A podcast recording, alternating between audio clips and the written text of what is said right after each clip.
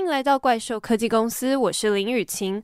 那么这一集呢，不会是节目的正式集数，而是以彩蛋的方式来告诉大家我自己作为一个科技小白，收听完这两集的心得还有感想啦。那我们就快速的来复习第九集和第十集介绍到的科技巨头吧。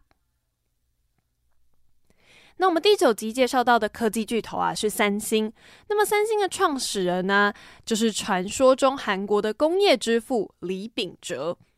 那么当时呢，他为了因应政府的电子工业出口战略，于一九六九年成立了三星电子。不过啊，真正让三星走向国际的是他的儿子，叫做李健熙。一九八一年的时候啊，韩国爆发了第二次的石油危机。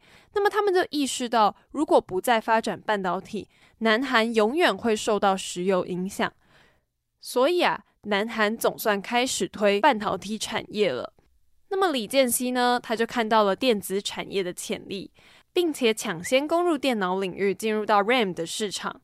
而到了一九九零年代，三星和美国还有日本同时推出。十六 MB 的 DRAM，并且在一九九二年率先量产，终于啊是成为世界最大的存储制造商，市占率是变成了全球第一。那么说到这边，听众朋友可能会想到，诶，三星的手机不是也市占第一吗？没有错。但其实啊，三星早期的手机良率是没有这么好，反而是比较差的哦。他们也是经过一番的努力，才在二零一一年推出 Galaxy S2，让三星终于变成全球市占第一的智慧型手机，并且抢先 iPhone 推出大荧幕、防尘防水、无线充电、折叠手机这些功能。另外啊，就是和我们的护国神山台积电非常息息相关的讯息了。二零零六年，三星开始做晶圆代工。当时啊，全球的第一专业晶片代工强者是台积电。但是啊，在二零一五年，台积电的技术居然就被三星反超了。而在今年二零二二年六月，三星电子啊，成为全球首家量产三纳米晶片的半导体晶圆代工厂，甚至啊，是做到了独步全球。这也引发了很多的讨论。那么说完三星，就要来说说第十集的 Sony 啦。不知道听众朋友们有没有对 Sony 有什么印象呢？应该蛮多听众朋友都知道 Sony 的各种产品。那么其实啊，这间公司是在日本二战以后就开始发展的。不过啊，当时公司的名字并不是叫做 Sony，而是叫日本通信研究所。那么刚开始呢，公司的发展其实是没有到很顺利的，是直到一九五零年代时。他们推出了电晶体收音机 TR 五五，公司的营运啊才渐入佳境。也在这个时候呢，Sony 成功打进了国际市场，才改叫我们现在熟知的 Sony。不过很快的啊，Sony 又因为要发展彩色电视，搞得公司啊是差一点要倒闭破产。尽管如此啊，经历失败的 Sony 并没有放弃，在一九六八年推出了彩色电视 KV 一三一零，成功打进了全球市场，并且引爆热卖，那带领了整个 Sony 六十末期到七十年代初期的繁荣。那么到了一九八零年代，Sony 的 Walkman 随身听就像后来苹果发表的 iPad 一样，翻转了整个音乐界，并且啊，Sony 也因为如此开始决定要将整个娱乐圈都收归自己的旗下。那么他们是收购了哥伦比亚三星制片和哥伦比亚唱片，更于二零零四年并购了历史悠久的米高梅电影公司。那除此之外呢，这个时期 Sony 还有一个非常重要的业务。就是游戏，在一九九三年，Sony 成立了子企业 Sony 电脑娱乐，隔年呐、就推出了自己的第一款游戏机 PlayStation，也就是 PS。那么这个 PS 呢，就成为继 Walkman 之后最成功的商品哦。不过到了二零零二年以后啊，Sony 其实面临了 Walkman 被 iPad 取代。电子产品涨价，还有没有维持电视领导地位的问题。因此啊，Sony 是面临了巨大的亏损。直到二零一二年，新的 CEO 平井一夫上任，提出 One Sony 以后，公司进行全面的改革，才在二零一五年转亏为盈。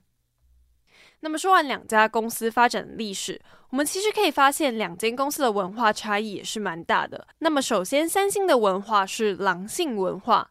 当三星面临竞争的时候，他们透过技术的革新来突破，即便产品的良率可能会比较糟糕，但他们一旦做下去，就不是三分钟热度，要做就要做出能够为未来开创新的格局的产品。也就是说，三星非常的大胆。但不是随便乱投资，而是在经过详细的分析后得到最适合的投资标的。不过这也就导致三星对外宣称的数据啊，或是革新，表面上好像光鲜亮丽、领先全球，但却仍然面临陆续被辉达、高通退单的危机。而 Sony 呢，则是工程师文化，他们全力的去提高产品的性能。并且呢，希望能做到技术领先全球，达到生产决定消费的理念。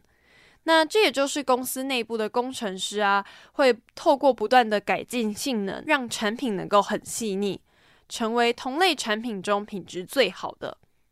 那这一点呢，让 Sony 近年来啦是不断的朝专业化的方向迈进，而也就是这样子的匠人精神。让 Sony 不管是在科技业或者是娱乐产业，都能够卯足全力，让自己能够不断的立于不败的地位。那做完比较，最后要来说说我自己的心得啦。那么首先呢、在上次 Intel 跟 AMD 的洗礼之下，我总算是比较有看懂这一次的内容了。也因为这几集的内容，我自己终于是了解到台积电的地位到底是怎么一回事。作为一个嗯科技小白，之前常常听到台湾人说台积电有多厉害多厉害啊，其实我自己嗯就是没有特别大的感触，不太确定就是是不是只是我们自己就是在自嗨而已这样子，就是台湾人挺台湾企业这样子。但听完这几集的内容啊，是真的可以感受到说台积电是台湾的护国神山，不是台湾人在自我膨胀而已，台积电是真的很有料。而我们这两集的科技巨头啊，分别是来自韩国和日本，那么相对来说也是台湾人比较熟悉、比较常听过的。听到他们自己的故事，其实我也蛮有感觉的。我们家今年电视啊，也才从 Sony 换到三星，所以确实是有感觉到一些细微的转变。我自己。默默是比较偏好 Sony 的电视啦，但这是我个人的立场而已。我觉得 Sony 在音质的处理上是真的有感觉到，像刚刚说到的匠人精神，听感感觉更好、更细腻。而对于三星啊，虽然我自己从小到大好像没有特别使用过三星的产品，甚至啊，我爸就是宇恩和正浩他们说的排斥三星的人啦，没有错。不过呢，我自己作为一个就是使用 iPhone、AirPods、iPad 的人，我其实还是有被三星的折叠机吸引到。刚开始三星出折叠机的时候，我自己的感觉是觉得，嗯，有必要吗？就其实好像。嗯，没有什么特别大的用处。但最近啊，我越看越觉得，其实三星的 Z Flip 系列根本太适合我了。因为我真的很常把手机放在裤子的口袋，然后手机呀、就会常常滑出来掉到地板上。